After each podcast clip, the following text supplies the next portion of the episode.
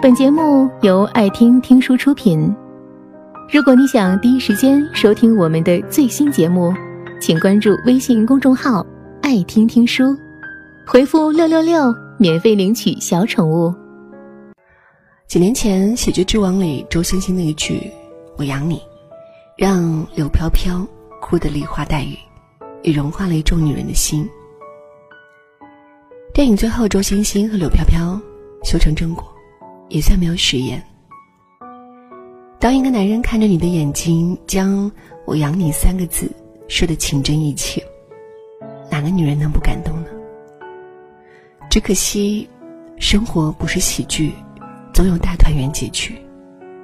生活就是生活，常常真实的令人手足无措。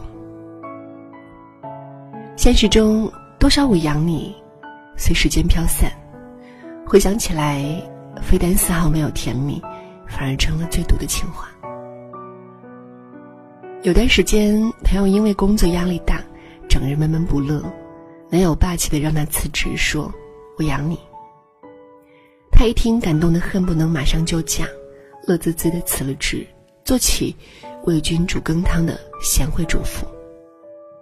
结果不到半年，男友就有些熬不住了，觉得她买护肤品花钱太多，衣服买的太勤。某天，朋友订了一份外卖，男友看到一百多的外卖单，责备他不会过日子，太奢侈，两人大吵一架。他哭着说：“我之前也是这样生活的呀，怎么现在花他的钱就变成奢侈了？”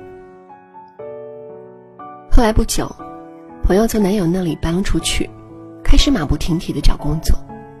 他说：“再也不会相信。”男人我养你这样的鬼话了，他的我养你，不过是用最低标准养一个保姆而已。的确，男人口中的我养你，多数无比现实，既要你洗衣做饭，还不许你花太多，而且一旦出现矛盾，翻脸不认账也是常事。人总是善变又健忘，当初他说我养你有多真，现在埋怨你花的多。就有多狠。当爱变成了施舍，又何谈尊严与幸福？如今我养你，不仅面临感情上的不确定，在法律上也没有丝毫保障。买房就结婚，房本要加名，如今是很多丈母娘和准新娘的要求。毕竟婚姻中，女人付出太多，必须要个保障。但买了房，房本加了名字。女人真的就完全无忧了吗？未必。最新颁布的婚姻法，其中一条是这样规定的：当事人结婚前，父母为双方购置房屋出资的，该出资应当认定为对自己子女的个人赠与，但父母明确表示赠与双方的除外。简单理解就是，如果房子是男方或女方父母出钱购买，无论是婚前婚后。无论房本是否是两人名字，离婚时都与另一方毫无关系。除此之外，法律对婚前婚后财产还做了各种详细规定，而这些财产都指向了一个逻辑：保护有产者，确切的说是婚前有产者。谈恋爱时友情饮水饱，一句“我养你”是最动人的情话，但真正迈入婚姻。柴米油盐，各种琐碎消磨，还靠几句漂亮话过日子，未免太天真。除了钱，除了房子、车子，笃信男人我养你。最最可怕的一点是，随着时间推移，你的独立的能力渐渐退化，必须依赖别人才能生活。我的前半生中，罗子君就是最好的例子。面对陈俊生的出轨，罗子君哭诉。是你不想让我出去工作的，我辞职照顾家庭，为这个家付出了这么多，现在你却告诉我说，这一切不是你想要的。这番哭诉不是最悲凉的，悲凉的是，哭过之后，他发现自己和社会脱轨太久，整日围着家人孩子转，曾经名牌大学的高材生，现在两手空空如也，没有拿得出手的技能在社会上立足。婚姻这场赌局，所有的筹码都是丈夫给的。当他让你离场，你竟发现自己连活着都成了一件难事。罗子君的经历之所以扎心，因为生活中有很多罗子君。婚姻中，男人在前方拼搏，女人在后方守家，也是一种浪漫。但千万不要让自己的格局和能力都困在三尺厨房。对女人来说，最可怕的从来不是婚姻，而是今年之后，你离了他，毫无立足之地。前段时间，某画师出轨新闻闹得沸沸扬扬。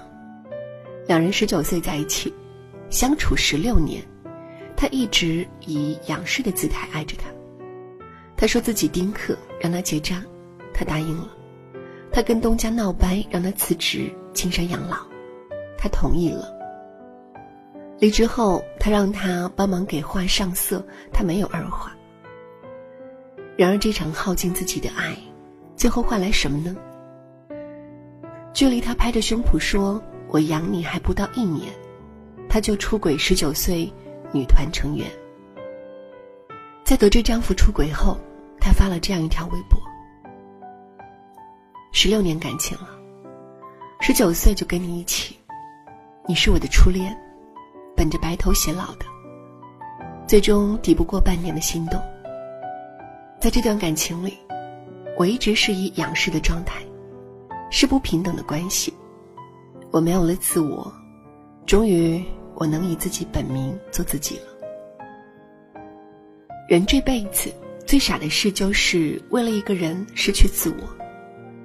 还好，他走出来了。据说事情爆出不久，就被网易评为画师。正如一书所说，一个人终究可以信赖的，不过是他自己；能够为他扬眉吐气的，也是他自己。婚礼上彼此承诺的那一刻，谁都希望可以携手白头。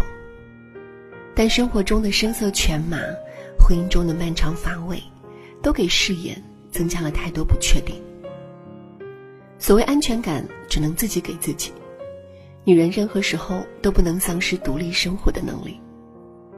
愿你能遇见真心相待之人，但更希望你明白，把幸福压在男人的良心上，远不如把本事长在自己身上踏实。无论身处怎样的境地，不攀附，不将就，不偷懒，才是女人最好的姿态。本节目到此就结束了，感谢各位的收听和陪伴。